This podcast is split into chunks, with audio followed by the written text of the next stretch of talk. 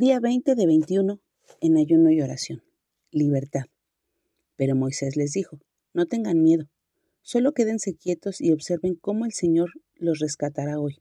Esos egipcios que ahora ven jamás volverán a verlos. El Señor mismo peleará por ustedes, solo quédense tranquilos. Éxodo 14, 13 al 14.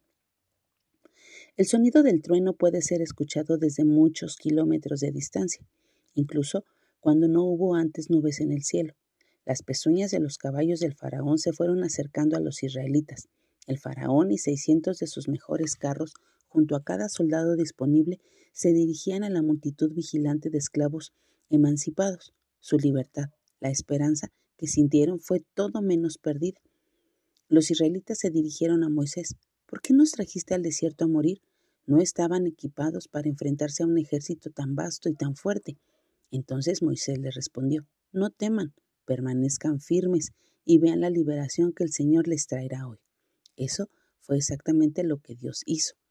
¿De qué necesitas liberarte? Tal vez como los israelitas te sientas atrapado. Para los israelitas el Mar Rojo y el ejército egipcio, para ti podría ser la tensión financiera, enfermedades, pecados. Si es lo que estás enfrentando, no necesitas temer, necesitas creer que Dios peleará por ti. Pon tu confianza en Él. Mantente firme en tu tiempo de ayuno y observa cómo Dios hace su obra.